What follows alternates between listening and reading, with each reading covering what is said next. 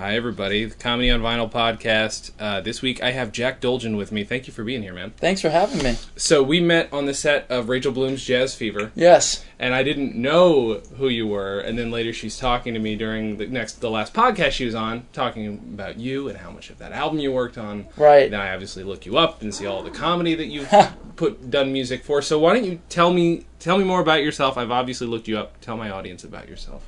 Um, well, I, I I've been in LA for almost four years now, Mhm. and um, since moving here, I've been doing mostly um, music for TV and movies and commercials and uh, comedy music. Yeah. So uh, that all more or less started when I moved out here. When I was in New York, I was in New York for ten years before I moved here. I was doing sort of more just like I was in a band and Mhm. touring and doing that kind of stuff, mainly just music. Yeah. Every once in a while, I would do uh, something for like TV, Yeah. um, but it was pretty rare. So um, the comedy music stuff started at least in, in this you know in these last four years with with Rachel Mhm. Rachel Bloom who you've had on your show. Yeah. Um, she came to me. She was visiting her boyfriend, who I'm friends with, hmm and she said that she wanted to do a song, um,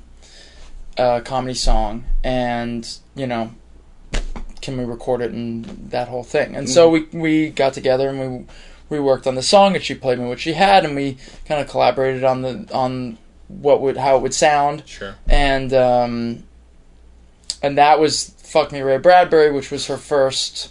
So Uh. Yeah, like That's big so uh, video and and whatever. And she went back. So we recorded out here. She went back to New York and made just an amazing music video for it. And we've been working together ever since that. Yeah. What is it? Just because you've known comedy people that you've gotten into comedy music, or was it something you'd wanted to do? Um, I guess I've always been uh, into comedy, but that seems like the most like ubiquitous thing ever. Like who isn't into so. comedy? You would think so, but I meet some people who don't seem like they're into music, and that always blows my mind. So Right. you know, like, okay. Yeah. So some people just aren't humorous, and which Right. is odd. Uh, so it it does shock me, but no, I, I understand what you're saying. Like, It, yeah, I mean, comedy was like definitely the first. Comedy and music were the two things that like sort of blew my mind when I was little. Which Mhm. again, I don't think is that entirely uncommon, but Mm-mm. But it for me it was Michael Jackson Uh-huh. and Motown stuff and Chuck Berry and on the music side, and then it was Mel Brooks and Woody Allen and Jackie Mason um, on the sort of comedy side. Yeah. So uh, when I was young, and then uh, and then of course is like I'm like 31 now, so by the time I was like in middle school, Mhm. You know, that's when those um, Adam Sandler records Yeah. came out, and that was a combo, and Weird Al was getting like really Sure. big. Um, I did my first comedy song when I was, I think, 9 or Mhm. ten. I wrote a parody of um, Black or White, the Michael Jackson Yeah. song Uh-huh. that was dark or light, Uh-huh. uh, that was Thanksgiving themed, and I called it into the local radio morning radio station on Thanksgiving, and I sang uh, my Oh, my darker light uh, parody on the that's fucking amazing. The radio. Holy shit! What, how did they receive it? What, what, I mean, I think it, I can't imagine what they were thinking. Like, what? First of all, what? Why? Why even do that? And then I was a little kid, so I probably sounded like a little girl. right? You know, right, like right. just singing with no music, just singing these like oh, so, parody lyrics I wrote. That's amazing. But I really didn't do anything much after. Oh well, for my when I ran for vice president of my student council in fifth grade, Mm-hmm. and I sang. I wrote a parody song of, of, of Ice Ice Baby that was called Vice Vice Baby because I was running for vice president. Holy shit! And I have like a couple friends of mine like dancing. That's amazing. So other than that, Uh-huh. there was no, I didn't really do any other comedy music after. I guess I guess I did a little like I, I used to do theme songs for my friends, mm-hmm. um, where uh, like I had a friend, I had a couple friends who had a blog, Mm-hmm. um, and they wanted like they heard a theme song that I made for uh, another friend's pilot. Okay. I made a theme song for his pilot, and they heard it and they were like, "We want a theme song for our blog," and so I made a theme song for their blog that was just sort of like joking about them, Mhm. and you know, I used to do stuff like that and just like entertain my family Sure. with like making up songs and making fun of everyone in the family on during Mhm. holidays and stuff like that. But I never really took it seriously Yeah. or thought that I was going to like make uh, any sort of money or career out of doing comedy and certainly not comedy music. Right. You know, Right. I was interested in like uh, improv and stuff when I was in high school, but I didn't really have access to anything of quality. You know, it was like Yeah. really lame, cheesy, like local like theater and, and improv. We had an improv theater there that was just like I took the classes and did the shows and was like, this is so lame. I can't even do this. This is bad. So nothing like how like you know people like Rachel who have like gone through like amazing like you know training at UCB and places like that. Where are you from originally then? If you're in New York for ten years. I grew up in Tucson, Really? Arizona. Okay. Yeah. So what was it? As it always when I hear people talk about growing up in the desert, Yeah. it always seems a little bleak, and I don't know if that's is was it the case for you or is it Well, it was it was very sunny sure? and you're outside all the time Mm-hmm. and uh and yes, it was extremely bleak. My internal my internal experience was was bleak. Mm-hmm. My external experience w- was difficult to r- relate to. Yeah. Yeah. You know, I mean, and that's really, um, you know, th- thinking about the 2,000 year old man. Mm-hmm. Um, Thank you for bringing it back on point. By the way, that is what we're talking about. The two thousand year old man. Yeah. 2,000 years with, with Carl Reiner and Mel Brooks. That was one of the first um, things that I heard that was funny, you know.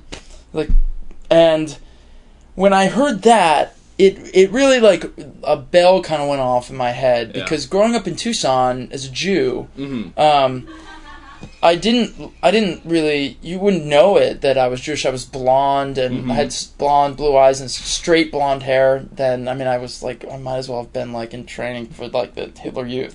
but but but my experience like in my in my home and culturally and just mm-hmm. personality wise was extremely Jewish. It was really born out of the culture of Judaism, Sure. not so much the religion, but just the culture. Yeah. And I felt one of my earlier sort of senses of self was definitely like, I where am where am I? Like Yeah. I don't fit in with what's happening here. Yeah. Like all of these kids that I, I'm going to school with are they're very tan, Uh-huh. you know, and they're wearing shorts and t-shirts in the winter, and I'm in like a parka because my mom thinks I'm gonna get like pneumonia if I don't like. Ha- I mean, I was basically dressed for like the Alaskan winters, and it was like eh, low sixties, Uh-huh. you know, and like these kids are running around. They're always healthy. I'm always sick. They're free. I'm not. Yeah. You know, I just felt like extremely like different, and I didn't fully understand what that difference was. Yeah. And then I heard the 2,000 year old man, and I started to be exposed to Mel Brooks movies, Mhm. this record, and Jewish humor, Jewish comedians, and I was like, oh, I'm this thing. That's the thing that I am. Yeah. That, and I just happen to have been plopped down with all the cactus Yeah. and the and the sport sports, you know.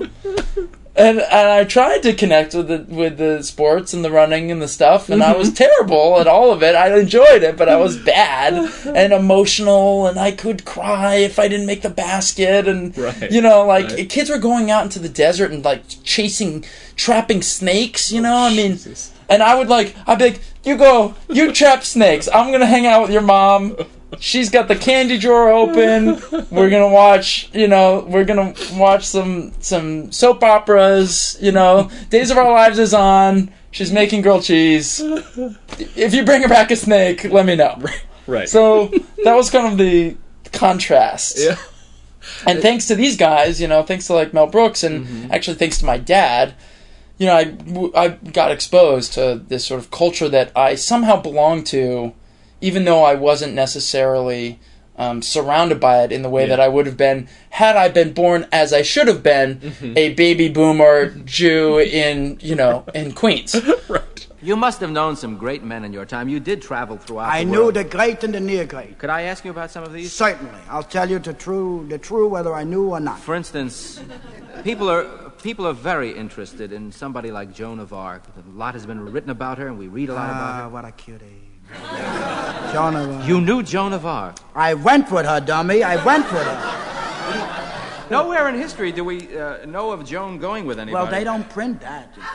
They don't print everything. You didn't marry her. No, no, I didn't marry her because she was on a mission, you know. Yes, She used she- to say to me, she used to say to me, uh, I gotta say friends. I used to say, I look, I gotta wash up. You say friends, and I'll see you later. After you'll say France, I'll wash up, you know. How did you Her feel? in her way, me and mine. Yes. You know? How did you feel about her being burnt at the stake? Terrible. Terrible. See, I didn't, I didn't know. So were you a very religious family then? Like, no, not- we weren't no? that Just culturally? religious. It was just, yeah, and I think I and I mean I'm I think somehow the most culturally like Jewy out of like my family. Yeah. I, I I'm the least religious, but Yeah. like I'm definitely the most neurotic. I'm definitely the most like obsessed with like death. I mean, you know, I Mm-hmm. don't know. It's there. Some of them like really get by, but I just really related to to Jewish humor. It spoke to those like discomforts and insecurities that I Yeah. sensed inside. Yeah. You know? Yeah, even even an album like this, which is filled with him doing characters, I feel Yeah. it still bleeds through. Oh, absolutely. I mean, they didn't. You know, they they started doing this routine at parties, Right. and they didn't want to record it because they thought it was too Jewish. right. You know right. that, that the humor is too blue and too basically ethnic. Yeah. Because he's Yeah. doing the two thousand year old man in the in the accent of a like a basically like a New York Jew. Sure. You know, mm-hmm. and that which is part of what's so funny about it. How could the world, how could the masses relate to that? It's too, Yeah. it's too Jewy. You Yeah. know, yeah. But the world was clearly ready for this. right? And yeah. it and what's funny too is I mean I I, I listened through it again and like the bits are like they're of indeterminate lengths. It's, it could either be a minute, it could be a ten minute riff. right. They're not necessarily filled with laugh out loud stuff, but the audience is they're killing with the audience. But it's it's listening to this sort of early, uh, sort of rough version of what we look at improv as now, you know, like with especially like I had Scott Aukerman on talking about one of their albums, and you know that's what he does. He does fake interviews, you know, Right. and that's what he and he realized this is what he's doing, and uh, I don't know, it's just sort of the, it's it's this different weird brand of something that still doesn't really exist outside of podcasts now, you know. Yeah, I mean the the interview bits. I mean uh, the, the second the B side of this is under talked about. You know the side with all the other sketches. Oh yeah, Uh, you know, uh, I think a lot of people know the 2000 Men, but not everyone knows the the B side sketches.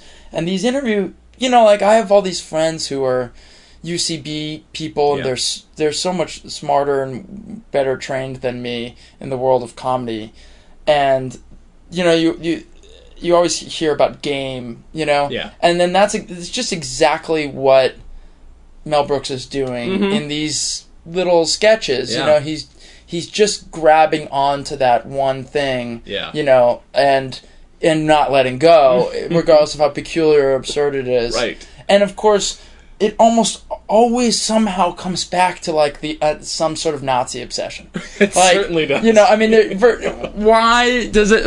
Why is everyone like a German? Like, every, I mean, I love the Peruvian. I Oh, mean, yeah. the Peruvian brilliant. brilliant. Is a genius. He's he, oh, we're talking to plantation farmers, Peruvian, and he's a Nazi. He's a guy. He's guy. He's fled to Argentina. It's amazing. it's incredible. so fucking good. Yeah. And uh, yeah, I, I, I always it, it always you always do hear that coming through, and I I I wonder how much of it's intentional because like when you listen to him talk about. You know, I mean, he was in the army during World War II. A big thing of his was just like the only way to destroy Hitler is to just reduce him to a joke. You know, and he's like just consistently. That's it seems to just be it's just very important to him and it's Yeah. subconscious like i don't know how much of it's I, again I, I don't know how much of this they plan at all if, if it's just like all right i want you to interview me as such and such it's actually going to turn out this let's just go Right. you know Well, I mean, there's certainly you know, Mel Brooks is so smart, so is Carl Reiner, Mhm. and these guys were working through.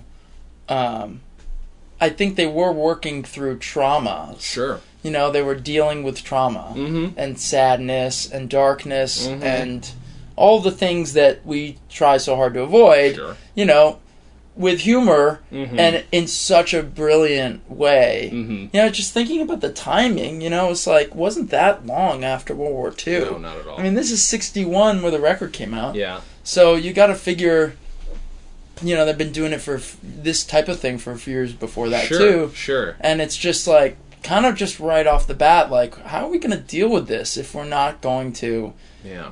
poke holes in it, Right. you know, and just make fun of it For sure. and turn this guy into I mean, you know, and that that makes me think of Springtime for Hitler. of course. You know, and the producer's just like there's nothing better than that. No, it's no. the best. Yes, it is. Springtime for Hitler was the best. hmm And you know what's funny is that's what they were going to call the movie too at first, but they wouldn't let him. They wouldn't let him call it that. Because, I love that. you know I, and i think i don't you never know if mel brooks' stories are true or not but i still love listening to them tell him. He said that the producer originally like can we call it springtime for mussolini? He's like that makes no sense. That makes no sense. So absolutely That's not. So we'll call it the fucking producers and we'll move on. And- Right. but yeah no absolutely the best. Have you ever well i'll find it later but if you've seen the album cover to the producers soundtrack it's amazing No, I haven't seen it's it. It's a sexy lady in a bikini with a Hitler stash. It's like oh fucking Oh my God. brilliant, amazing. I'll see if I can find it. Oh, after please. this, but I love it. so what? I think inevitably this comes around to, and I apologize if this is like a question you've heard before as a musician, but Mel Brooks is, was a drummer before he was a musician. Right. Rhythm, comedy.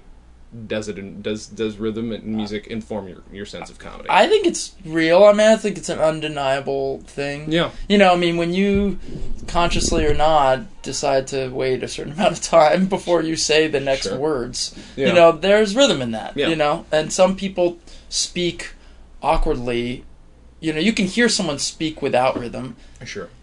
You might not notice it in, in, until you hear someone speak with incredible rhythm. Yeah. and that's Yeah. you know like great great orators Mhm. they have a rhythm you Sure. know so it's sort of embedded in just communicating in general Mhm. and so i think it makes sense that it's part of comedy as Mhm. well but i don't know if it's something you think about and i'm not sure how literal the connection is between music and like comedic timing Mm-hmm. but maybe maybe it's sort of just in there, just in the same way that some people can kind of keep a beat, Yeah. and some people are it's they're just not as naturally inclined to it. Sure. You know, Yeah. I don't know. I mean, I think Mel Brooks's delivery is very rhythmic. Mm-hmm. You know, he's Yeah. got a really rhythmic kind of um. I mean, now this is going to sound pretentious, but it does almost have like a jazz groove to the way he like delivers. Mhm. You know, it's got like a swing and it's got like a boom. It does absolutely, and that's what he talks about. I've Yeah. heard him talk about that. Really? Yeah, yeah, and that's why I'm always interested to listen to musicians talk about comedy because I think there's this there's a little overlap, maybe a bigger overlap than we realize. Well, I definitely think. I mean, there's definitely a thing about where musicians wish they were comedians and, Sure. and comedians wish they were musicians. Mhm. There's and there's some crossover, you know. Yeah, for sure. you you're luck eh, you're lucky when you get to do it. I feel like because I I you know Weird Al is a god to me. Rachel Bloom is. And I, I, I say this not in a kiss ass way, is like my next favorite musical comedian. Like she's a genius. Um, I agree. I mean, Ra- Rachel. I work with Rachel all the time. She is. It's not hyperbole Mm. to say that she's brilliant. Yeah. She really is. A, she is a genius. she did make Like sure to, she would have a weird. She would like if you tested her, she Mhm. would. It would be like, oh, you're some weird genius. Mm-hmm. like she's amazing, and her and her. She's so sharp. She's so comedically skilled. Her mind is so like limber and creative, Mhm. and she knows how to ground things. You know, and ground her sort of sometimes wild ideas Mhm. And then on top of that, like she can sing really well and like write melody. And, Right. I mean, where's that come from? You know, like right. It's a you know share a little bit of the talent with the rest of us. what makes it what makes you guys work together so well and and what do you contribute because she talked a little bit about what you contributed to some songs but Yeah. i didn't really get to go over it all It's with different with every song. I Yeah. mean, sometimes she comes in and, and is like, "I have this song." You know, I thought of this idea, I wrote these lyrics, I have this melody, and it's pretty much just done. Mm-hmm. I mean, that happens. Sure. And then so some and then and then I'm, my job is to just kind of basically make sure that I hear the production in my mind, understand what she has in mind, and we'll talk about what it should sound like and what kind of instrumentation. Mm-hmm. Maybe a couple little. What about this chord or what about this little change or something? Sometimes there's nothing, Mhm. and then make it. You know, I'll make it Sure. um, or I'll make it with someone else, or you know, we work with a few different people on different Sure. different songs. Um, Sky Jerome is a really wonderful like arranger, and on the more jazzy stuff, like and classical stuff, uh, we work with him, and Uh-huh. and I've brought uh, in um, a friend of mine, Mike Geyer, who does is a really good pop producer, and sometimes will co-produce some of the songs. And then some of the other songs are are a little less fully um, fleshed out, and she'll have an idea Mm-hmm. and the beginnings of something, and then we'll we'll sort of write it together and Yeah. craft it together. And then we've also had songs where we kind of come to an idea together, and then we write it together Yeah. um, which can be you know which can take a long time it can be you know really tricky we try and have a high level of you know try and set the bar high and not like go let let anything be too easy Sure. and make sure things are really sharp We have our tape recorder set up at an army base. We can't tell you exactly where for security reasons. We're going to speak to some of the men who are billeted at the base. Sir, may we speak to you? Yeah, sure. Go ahead. Yeah, sure you can. What do you want to say? Say it fast. They'll catch us. Uh, sir, we were not going to say anything that will be against security. Uh huh. Uh huh. Uh huh. Sure. What do you do here at the base, sir? I'm an astronaut. Are you, are you, sir, one of the seven astronauts who've been That's chosen? right. I'm one of the seven. They're gonna, right. I'm one of the seven. They're going to shoot me out into into space, into the blue, Now, up above buildings. Now, sir, just one moment. One moment. Uh huh. Uh huh. I, I Sure. seem to have. I'm a little nervous. I'm afraid I'm going to lose my life. That's why I'm. Yes. Well, Yeah. sir, may I ask you something? Sure. I saw the pictures of the seven astronauts that appeared in Life Oh yeah, magazine. you saw those pictures. Yeah. You are not among them. None of them are them. I mean, those are not the real. No, those are models. and then from the beginning the goal was always to make sure that these comedy songs if you essentially didn't understand english would just be songs Yeah. you know Yeah. that they would stand on their own as a song like that the melody was strong enough and the production was on point enough for them to work as music and that they were actually catchy Sure. even if you didn't get the joke Yeah, I, So- and that's a huge part of why it's so good is the production value, for lack of a better term. You know, it's just so. Uh, I, it's just put together better than most people are putting together comedy songs. Most people slap things together at the last moment. When Right, you listen yeah. to this album, it clearly has been like whittled and sanded, and there's just and polished. You know, there's a lot of work to that. Yeah, and I think that's important for when you're doing pop. You know, when you're Sure. when you're sort of like doing these genre parodies. You know, Yeah. you know, sort of spearing pop music. Mhm. If you don't, if you don't hit the production part, I mean, it's all that's all these songs are production and like empty lyrics. hmm hmm You know, so we're doing we're trying to like get the production on on on par as best we can, and then fill that empty those empty lyrics with something that like has something to say and is funny. Yeah. Uh, and you know, I'll produce a comedy song different than I'll produce a non-comedy song. Mhm. You know, because sometimes you you make some choices where you really need to be able to understand what the the singer is saying. Sure. Like if you can't understand what Rachel or anyone else, like any other comedic singer is saying, you're not going to get the joke. Sure. And then and then what's the point? Yeah. And you might have to make some different choices. Mhm. You know, we do things a little bit simpler sometimes, hmm um, or just you know, it's always kind of in mind. You know, you mix it a little bit different, all that kind of stuff. Yeah.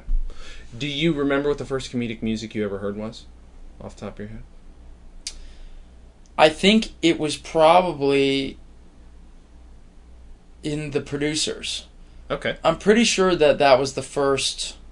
Um, yeah, it was, it was probably Springtime for Hitler. That's awesome. If it wasn't Springtime for Hitler, then it would it, it was it would have been, um,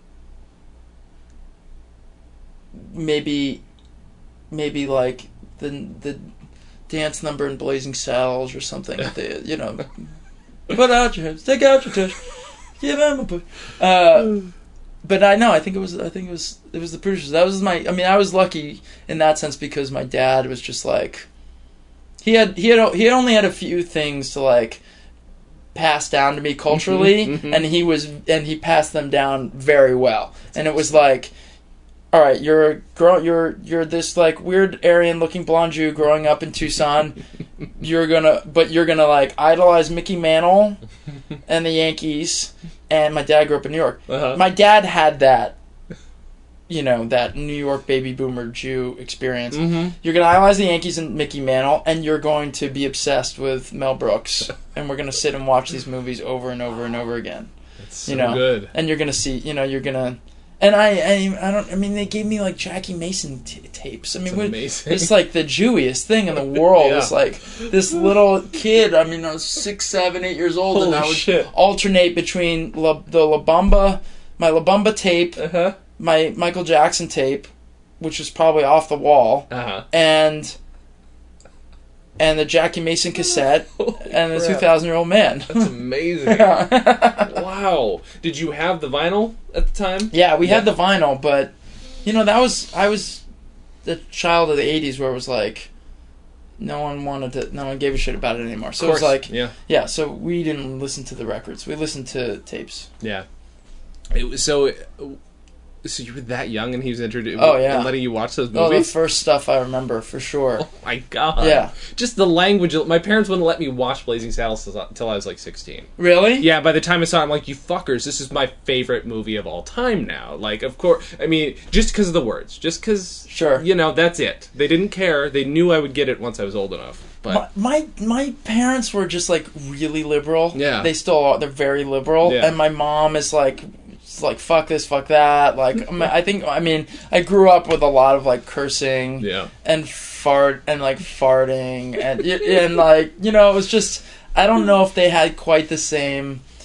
Um, I don't remember them being stingy with with with media. Yeah. You yeah. know, or really and anything like that. And I don't remember it being that big of a deal to me either. Yeah. Yeah. I don't remember being like, "Oh my god." mm-hmm. You know, we weren't allowed to curse. Uh huh. But then I, I also remember my mom giving my sister and I an hour one day where we could curse as much as we wanted within one hour. Holy It was a cursing hour, and we were just jumping on the couch like like cunt, cunt.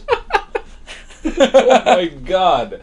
You sound like you have the best mom on the planet. Yeah, she's oh rocking. my god, that's so good. I know. Did you- now it sounds like your dad introduced you to specifically to this stuff. Did your mom have any like comedic input, or was she? My mom is really funny, Yeah. but she wasn't like into this stuff. Okay. It wasn't her experience. She actually grew up in Tucson, Arizona as well. Oh, okay. and she didn't have that like whatever that weird Mel Brooks like obsession bone in your body is like Yeah. she didn't really quite have it. my sister kind of is into it, Mm-hmm. um, but it was really about my dad. And and I think I just latched onto it so immediately. It was just like, yes, yes, this thing, this, this is the thing, this is the thing. It's not, it's not trying to make layups and you know, Yeah. it's this thing. Yeah. Even though I like- never stopped trying to make layups. It sounds like it's a thing that, that you didn't ever really. Some people with some comedy, especially like comedy music, but sometimes it, it, there's sort of a lapse and then they rediscover it. But it sounds like it's Right. kind of been in your blood the whole time. Yeah, it kind of stayed the whole time. For, Yeah. yeah, for, for it never, and also you know it gets reinforced because with something like 2000 Year Old Man and Mel Brooks movies in general, mm-hmm. it, it's just the most quotable shit. for sure. So like we would just quote it all the time. Mm-hmm. You know, my dad would quote it to me, and I would quote it to him, and we would just. It would just constantly be reinforced. Even t- I was just with my folks, mm-hmm. and I don't think I hang out with them ever where, at least within a day, where there isn't some sort of you know, say fe man, say fe. Uh, you know, if you are so in your mind too, you know, some sort of. My dad will say some sort of reference to Two Thousand Year Old Man. That's so good.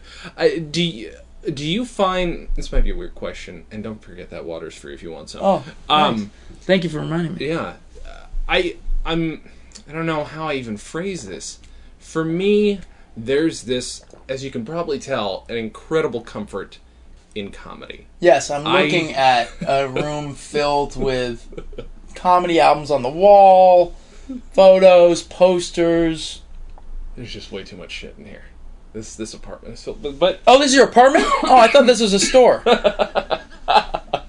like a thrift store, right? You can see all the fucking cameras out there. It's great. Um, but like, do you? F- but I don't feel the same with, con- with with music. Although obviously, you know, I'll I'll find my moments where I desperately need music and I need it to, to make me feel a certain way. Right. Do you do you look at it in the same way like a drug that I do? Do you do you find like that you need it in the same way sometimes? Uh, comedy or music? Both. Well, you know, I have a weird relationship with music. It was I was so obsessed with it when I was young, and I mean, I was really, really obsessed with Michael Jackson. Like, Yeah. like I would have loved to have been molested by him when I was like young. Like, I think if you had told me, like, little three year old Jack, like, you're gonna go get inappropriately fondled by Michael Jackson right now, I'd, I'd be like, yeah, Christmas came early. Oh um, I just loved Michael Jackson, and I wouldn't leave the house without my sparkly glove and, like, Holy a microphone. fuck. And yeah, I was, like, obsessed. That's amazing. So like I latched onto it really young, Mm-hmm. and dancing was always a thing in my house. My sister was older than me. We grew up like watching MTV, and she would just dance, Yeah. and I would try and keep up. Yeah. And everyone was always dancing in my house, and we listening to music. And my parents loved to dance, and it was just like a very music sort of friendly space. Uh huh. Um, so it wasn't something I had to find on my own. You know, Mhm. I didn't have to like go in my room and be like, I need to find a respite, Right. And it's going to be music. It was like music was already there, Sure. you know. And as I got older and I became a teenager, it started to mean different things for me, and it started to be about you know that aggression and Mhm. creativity and whatever, you know, wi- trying to be cool. Um, but having, but when you when you turn something that starts out as like a passion into your work, Yeah. you know, and you start like I was in a band, and now we're touring, and now we're putting a record. We're trying to be successful, and now all of a sudden, like, it's like it starts to really taint the whole thing. Yeah. you know. And I developed a strange kind of love fear with music. Okay. where I I love it, but I'm kind of petrified of it. Mm-hmm. Like I'm afraid.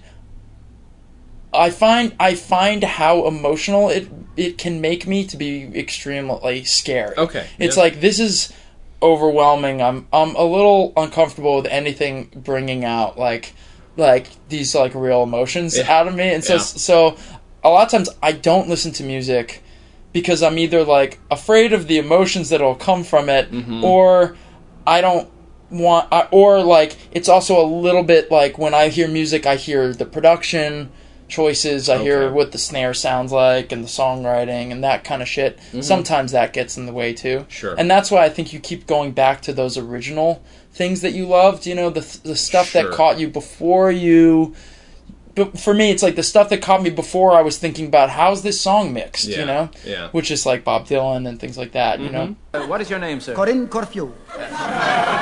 Corinne Corfu. Uh, you are Yes. Greek. I hope I am Greek. I would like to be Greek very much. Well, you're, that is a Greek name, and you have a Greek accent. Yes. Well, then perhaps I am. Well, don't you know your don't you know your derivation? No, I do not know uh, my derivation. Gypsies stole me as a child. A band of gypsies. And you were brought up where? I was brought up in the Persian Gulf, right here in Miami. It's the Persian Gulf. No, it's a gypsy tea house. The rest Sir, is I- called the Persian Gulf. I would like to talk to you about your paintings. Now, yes, you certainly are- it's my life. Color are- and art. they I are- love art. They are very unusual. I noticed that. God bless you for your perceptions. I noticed one. You also uh, you sculpt too. I noticed. There's Main some- uh, sculpting and painting, all the arts. uh, there is a, a metallic sculpture there that is very interesting. Yes, metal, metallic. What do you call that? It's just a series of wires uh, in a grid-like effect. What Oh, do you mean call- above the door? Yes. What do you call it? Yes, that? that's called the air conditioner. I didn't do that. And then with comedy, it was just always around. It was always there, and I always loved to watch funny movies. And you know, I, I, again, I have nothing that out of the ordinary. Uh, and being having friends meant engaging in comedy. Sure. You know, I mean, that's just like what having friends is. Mm-hmm. It's just like you find friends who you can make fun of, who will make fun of you, and then you could together make fun of other people. Mm-hmm. Yeah. And you go through like that in various like degrees of viciousness. and as you get older, like you eventually are able to like do other things or, or whatever Sure. but it was all about music with my you know growing up in high school was all about music and talking all night about going to the record store and then listening to that cd and then talking all night on the phone about it Yeah. and like lamenting a girl and and then giving each other shit all day long you know Yeah. so i guess comedy in a way and maybe to bring it together comedy music is is, is kind of an escape because doing comedy music is a way of doing music without like like wanting to cry, you know? like it's a it's a way of like having music in my life without like me having to tear my fucking soul out, mm-hmm. dice it into pieces of verse, chorus, and bridge, mm-hmm. and then try and stitch it back together and go to bed and pretend like everything is fine. I just wrote a song, no big deal. you know, we write a, we write a song about like you know showing showing your dick to people, and it's mm-hmm. like, oh, that's fine. that's easier. Can uh, am I wrong? Is your voice on the on the on the Rachel Bloom record somewhere or I think I'm on some of the sketches. Yeah. uh, maybe in a minor way.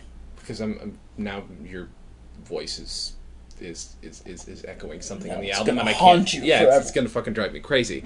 Um, let's see, what was I gonna ask you next? Um, son of a bitch, I'm sorry, you're just entertaining me. I'll so also just add that Yes. I've been like really lucky to have really funny friends. yeah, I mean, I, I can't tell you how like awesome it is to be surrounded by like a, a like a core group of friends who are all not only just super funny but mm-hmm. really good people. yeah, You know, they're not shallow, empty fucks. They care about things yeah, that matter. They have heart, and they're really very funny. You know, Mm-hmm. and I just, I don't know. I kind of lucked into that. Like I get to just like be friends with all these really funny people. You Right. know, it's like I don't know what lucky me. right. you know? No, no, no, yeah, and you're in the right place for it, Yeah, and they all hate themselves at least a little bit, Sure. which is good. of course. Yeah, a friend of mine says he can't hang, he can't be friends with anyone who doesn't hate themselves at least a little bit. a little bit. which is- Uh, that, I think that's reasonable, and, I and they and they are okay with the fact that I despise deeply myself, which is nice, generous of them. yeah, it's it's hard to meet a musician who can uh, who can um, sort of admit that. it, it, it is. I, I, I, it's and again, I think the the comedy thing doesn't hurt. Do you? So you you you already said that you sort of made friends. Comedy comedy and friends are. Is it? Do you remember the first thing you made friends? Did you make friends over a piece of something? Where like, hey, you like this too? Now we're friends. Did you ever have any? Yeah, definitely had that in like the in music. Mm-hmm. You know, like I kind of like did an overhaul of my friend group when Mm-hmm. I was like 14, 15 and I was like I want to be I like this kind of music. I'm going to be cool and I got to li- hang out with only the people who listen to this kind of music Sure. and I'm going to join this cult, you know. I'm just going to join this group because I have no true sense of self. and so I did that and luckily we all grew together and we actually, you know, everyone was great and we remained great friends. But as we would add new friends, you know, I think you initially bond as horrible as it is, it's like you bond like the first thing you bond over is making fun of someone. Sure. Being like, look at that look at that fucking mm-hmm. asshole over there. look at him with his hat. Doesn't even know what a fucking. Look at it. Walked out of the house with that. I guarantee you, he's gonna be like, "What's up, bro?" you know, like you grow up and you realize that you don't have to make fun of everyone Sure. in order to like find some sense of joy in your life. Mm-hmm. I've been told that. Right. Right. right. Um, but you know that bonds young boys. I guess I don't know. It's terrible actually when I think about it. what a horrible thing. It's awful. Well, you know, my be- I made my best friend by making fun of him, and then re- felt bad for him, and then I'm like, I shouldn't hang out with the guys who are hang- making fun of him, we hung out. That's great. yeah, that was good. That is good. It good. turned out to be way better for me. Oh, I mean, no one can make fun of you like your friends oh, too. I mean, Oh, absolutely. Oh God, poor poor Dan. Dan, I'll apologize now, and later call you a piece of shit. But that's you know, Feel free to call any friends of yours a piece of shit if you. I'd just rather just jump on Dan. Dan, you suck. You're a fucking piece of shit. You're lucky. Jason's even your friend. Do you, okay, so let's let's talk about some other Mel Brooks stuff that Sure. That, uh, unless there's another bit you want to talk about on here, but I always like to leap off to other stuff that you like. Whatever, yeah, let's get to it. Okay, so your what's your favorite Mel Brooks movie? Usually I say the producers. Yeah. Um, but I think it could, it could, you know, it could easily go Blazing Saddles. Mhm. When I was younger, it was Spaceballs. Sure. I Yeah. mean, Mhm. I saw Spaceballs, and actually, I saw Spaceballs before it came out. Yeah. Really? Yeah, I saw my uncle was in the movie business, and I saw like was visiting him out in L.A. Mm-hmm. and he had a little screening room, and he showed Spaceballs for everyone. Fucking awesome. I had no idea what I was getting into. Sure. I didn't. I hadn't even seen Star Wars. Okay. Yeah. I just saw Spaceballs. so I'm sitting there and I was like, this is the greatest thing of all time. This is the funniest thing of all. Nothing has ever been funnier. I probably didn't even get half the jokes. Sure. You know? Yeah. And it's all puns and, you know, Oh I- god. Yeah. which I really love. Sure. You know? Sure. There's, I know a lot of people don't like puns, but I I love them. I yeah, love them. I do love them. I think they're healthy. Mm-hmm. They're good for you. Agreed. It's like fiber. You have to, fiber. yeah. You, it's important to have fiber in your diet. Mhm. Like you have to get shit out. Yeah. yeah. That's what puns are. Like you have to like get process the shit and then shit it out of your ass. When's the last time you watched that movie? Do you still like it? I Um, guess. I do my still like it. Yeah. I I've, I've watched it within the last couple years. Yeah. You know I. You know, I could watch it in my mind. You know, we've Sure. seen these movies so many times. It's like you Yeah. know what's gonna, you know every line, Yeah. and you know I realize the corniness of it, but I Mhm. also, I also think that's the beauty of it. I mean, it's corny. It's corny because corny is funny and of course. whatever. So, so that was a fave for a long time, Mhm. and then, you know, I even really like um, some of the deeper cuts that are a little less popular, Mm-hmm. like um, Silent Movie. Sure. I mean, when I saw Great Silent movie. Movie, that kind of blew my mind too. I was like, this is a crazy, like, so good. so good. Um, and you know, I liked Men in Tights too. Yeah. Yeah. I mean, again, it's you know, whatever it is, what it is. Right. I remember hating Life Stinks Yeah. Yeah. and yeah, being yeah. like, this sucks. Yeah, it's too bad. I was super disappointed. Yeah. Um, but I think the producers is the best. Yeah. That's the, if you only if you could only keep one, Mm-hmm. you keep the producers. Sure. The performances, I mean, Yeah.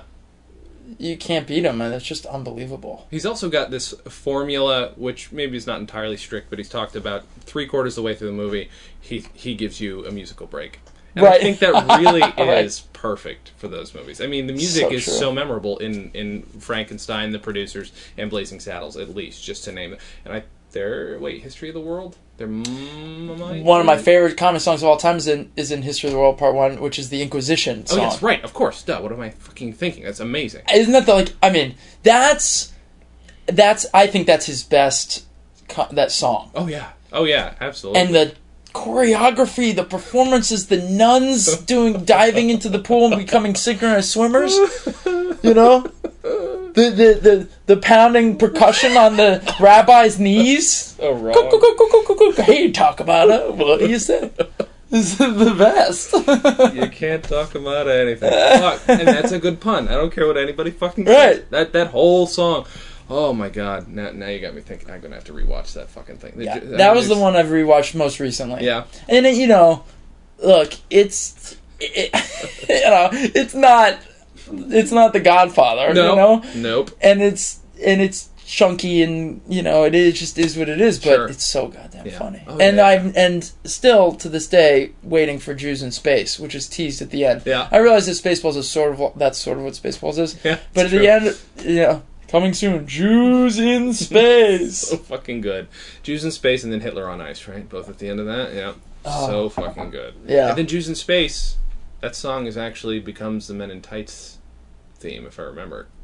It's basically the same. Really, I I'd think have so. to listen to that. Jews in space. I don't know. I have to listen to it again, but I'm pretty sure Jews in space. The I little love the. Men in Tights song too. Yeah, no, it's great. No, it's really good. I get that in my head sometimes, just randomly. I know, and honestly, uh, I will just say it's like my least favorite of his films outside of Life Stinks. But there's some things that stick in my head, and it includes most of the fucking music in that movie. He's such a great songwriter. yeah. I mean, they're, they, they, he's just great. He's Mm-hmm. absolutely great. We've taken our portable tape recorder into the jungles of Argentina, and we're going to speak to the coffee plantation owner, a Spanish gentleman who calls himself Senor Lopez de Vega Diaz. Uh, Senor Lopez, how long have you been a coffee plantation owner? For a number of years here in Argentina. Uh, Your name is Lopez de Vega Diaz. Yes, whatever. what they what we said. Uh, just a moment, sir. I'm a little confused. Your name is uh, Senor Lopez de Vega Diaz. Is that a Spanish accent you're affecting, sir? Yes, my parents were born here on the plantation, and I was here and uh, in uh, 1926. Uh, It's- it's- we won the plantation in 1932. Uh, we uh, won the rights to all the peripheral areas in the plantation Now, sir, and you- started growing the coffee beans in 1935. Sir, the production of ju- beans. Are you Spanish? Yes, I uh, well what? You don't look Spanish to me, sir. You're wearing a, uh, a white linen suit and the We broad-brimmed hat Took and a little. mu- Poland in 19 days. the Spanish took. Po- 19 days. I don't remember the Argentinians. Uh, the, co- no, the coffee beans. Uh, the, the coffee bean can be grown and matured in hothouses in 19 days. Okay, did you see the producer's Broadway show? I you- did. Yeah. What did you think? yes. What, what's your opinion of it? Out of curiosity. Well, I loved it. I mean, I saw it when it first opened. Yeah. Oh, really? Yeah. You got to see it with the original cast. Yeah. Oh, fuck. Uh, I, wish I I really that. lucked out with that because, I mean, my dad was so excited. Sure. You know, there was no way we were missing that. It Right. was just like, you know, That's amazing. yeah, and it was great, and it was great. It was really good. I thought it was awesome. Yeah, I love it. So, I mean, I'm down. You yeah. know, I didn't dig when they made a movie out of the musical because it didn't feel as tight. That made no Just- sense to me. Yeah, it's just like it just didn't work. It didn't work. and and I can't think of anything less than necessary. Yeah. oh yeah. Like- well, I mean, you know, Like, why? Money. You, right. I mean, yeah, obviously, that's, why not? But like, Does Mel need the money? Does Mel really need the money? I mean, I think we, enough has come out like recently where you see how like Mel and Carl live, where you're like they don't Mm-hmm. Right. need the money. They're Right. you know, Cantor's is only so expensive. Yeah, right. You know? Yep. yep. you know what's you know what I love that's the other thing about these two guys too is like they start out like doing this shit at parties. They get famous because of this. Obviously, they'd already been working on your show of shows and all this other stuff, Which I love as well. oh, so fucking good. Yeah. Um, but then like now they're they, they hang out like every day, like they're best friends. I like know, they always hang it's out. like- it's fucking adorable. It's the most beautiful thing ever. I, I wish I could watch them with binoculars. I'm sorry, Mr. Brooks, if you're listening. I know I've tried to get you on the podcast before, and this will be the one thing that makes you never come on. But I wish I could watch you and your best friend with binoculars. yeah, I mean, I, you know, and may, maybe you're wearing clothes and maybe you're not wearing clothes while Maybe that's not. happening, I mean, and that's not his business. that's yours. Exactly. Yeah, and if he wants to get binoculars to see you, then that's his prerogative. Exa- I agree. Yeah. hundred percent. This is America. But he doesn't have to. No, no, absolutely. But if. Carl wants to, and and Carl wants to be naked, whatever, anyone can do whatever they want to do. Yeah, I mean it's just so cool. I mean he's he's a fucking genius. They both are Yeah. absolute geniuses, and I I'm so glad that they're such good friends, and Mm-hmm. it's just like it makes you like be sort of like okay with like the world and Mm-hmm. life. It's like okay, I guess right, things aren't so bad. Like Carl and Mel are still really good friends. Mm-hmm. Right. So they watched movies together. and you can listen to them play off each other in this album so much. I'm sorry, I've diverted us a million times, but like just the way they play off each other and they're like laughing, making each other laugh. Yeah. It still feels like they're doing it at a party. Right. You know? Yeah, I wonder how many times they had done it by the time they recorded. Right. I don't know the answer to that. But and it's not entirely polished and obviously editing equipment back then was a little rougher so you can hear a lot of the edits but Yeah. it doesn't really kill it for me I, I still love it like they're clearly like fuck this you, here's the joke you're really gonna like and they gave you- gave you what you wanted but it's mostly these long riffs and these long runs that don't entirely make a lot of sense right. but They don't they don't always make a lot of sense and they're just like Carl just knew that Mel would have a defined enough character that if he threw it in all these bits, Mm-hmm. Yeah. Mm-hmm. if he threw anything at him, that he'd have something immediately. He'd be able to see through the lens of that character and have something immediately to say about it. sure And I- my, I know it's obvious, but it's just, is there a better, um, is there a better understatement, per, like a, a comedic performance that that that depends on understatement than the Two Thousand Year Old Man routine? I, know. mean, he's he's it's just it's he's understating everything. he's making everything just this like this little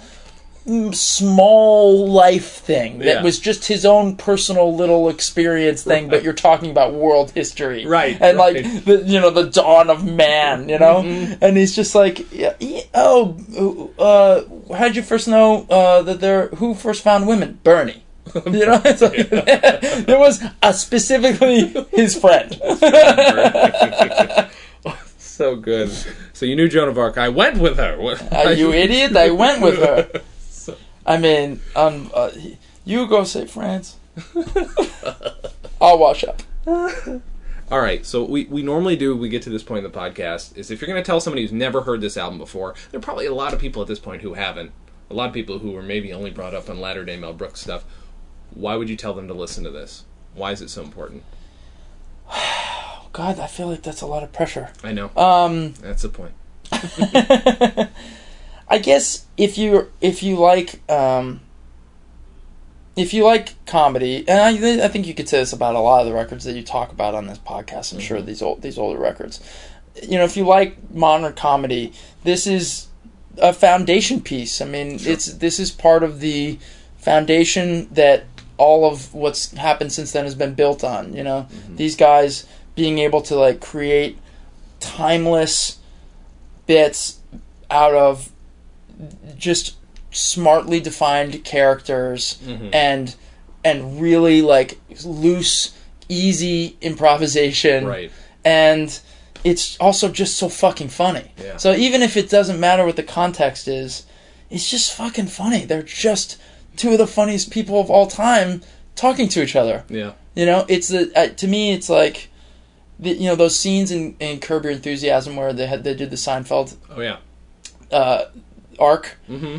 You know, there were scenes in Curb where it was just Jerry Seinfeld and Larry David talking in their little office, Right. and I thought, i I just want to watch these guys talk. Yeah. You know, just talk to each other, tape it, and I'll watch it for hours on end. Sure. And that's Carl Reiner and Mel Brooks. Yeah. You know, this is born out of them hanging out, you know, Mm-hmm. and like drinking and probably like smoking way too many cigarettes and like weed at parties Oh, yeah. and joking around.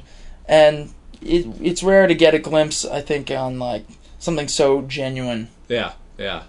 And I like the cover because look, you- look at this nice, handsome family man, Carl Reiner, and Mel Brooks is a handsome guy, but he looks like he's going to start some shit. He does. He looks a little. So, so, fucking there's something something uh, menacing about his expression there. he was notorious too for fucking with people. Your show shows, so I just you know you can see it in his eyes, and it's still there when people interview him. It's still there. Yeah, It, like he's just ready to start some shit. and he's so goddamn sharp. oh yeah, Can you imagine? Like, I'm a fucking idiot now. What am I gonna be like when I'm 80? I'm gonna be mush. I mean, I'm, I'm gonna be absolute mush. I'll be as sloppy as the fucking oatmeal dripping down my face. Mel Brooks is up there like with zingers. I know. You know? I know. I don't get it. It blows my mind. Yeah. Thank you so much for doing this show. Thank you for having me. This has been awesome. Um, plug whatever you'd like to plug right now. Twitter, albums, your website. Okay, uh, Twitter, I'm at Jack Dolgen, J A C K D O L G E N. Um, I'm on Twitter. I I uh, I'm on. Uh, I got website is jackdolgen.com, which isn't that exciting. There's just some stuff that I just post stuff that's happened.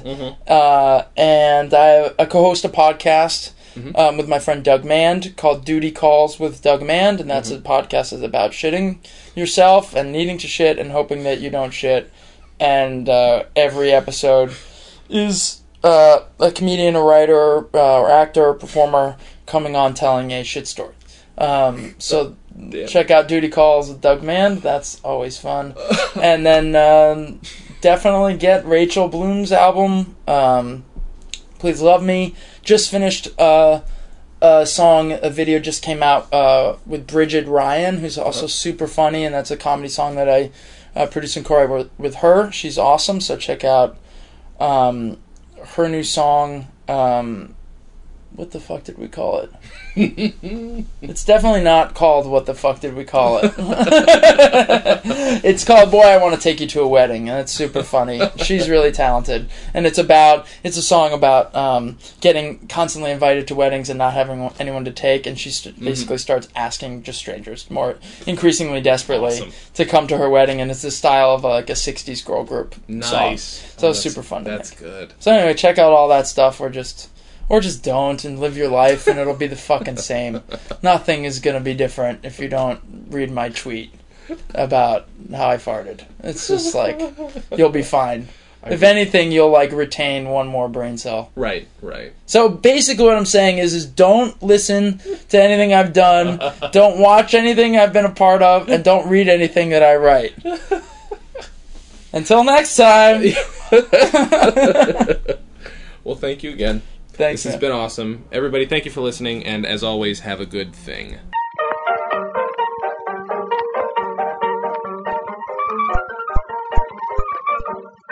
Comedy on Vinyl is a production of Stolen Dress Entertainment. It is produced by Mike Worden and is hosted and edited by Jason Klamm. Visit stolendress.com to listen to our other podcasts, read our blogs, read our tweets, watch our videos, and read our books. Please subscribe on iTunes, rate us highly, and write your reviews. You can follow us on Facebook.com slash Comedy on Vinyl and Twitter at Comedy on Vinyl. painted on the spot. Found a pair of overalls at the bottom of the pot. Tim Nolan, he got ripping mad. His eyes were bulging out. He jumped upon the piano and loudly he did shout. Who threw the overalls in Mrs. Murphy's chowder? Nobody spoke, so he shouted all the louder.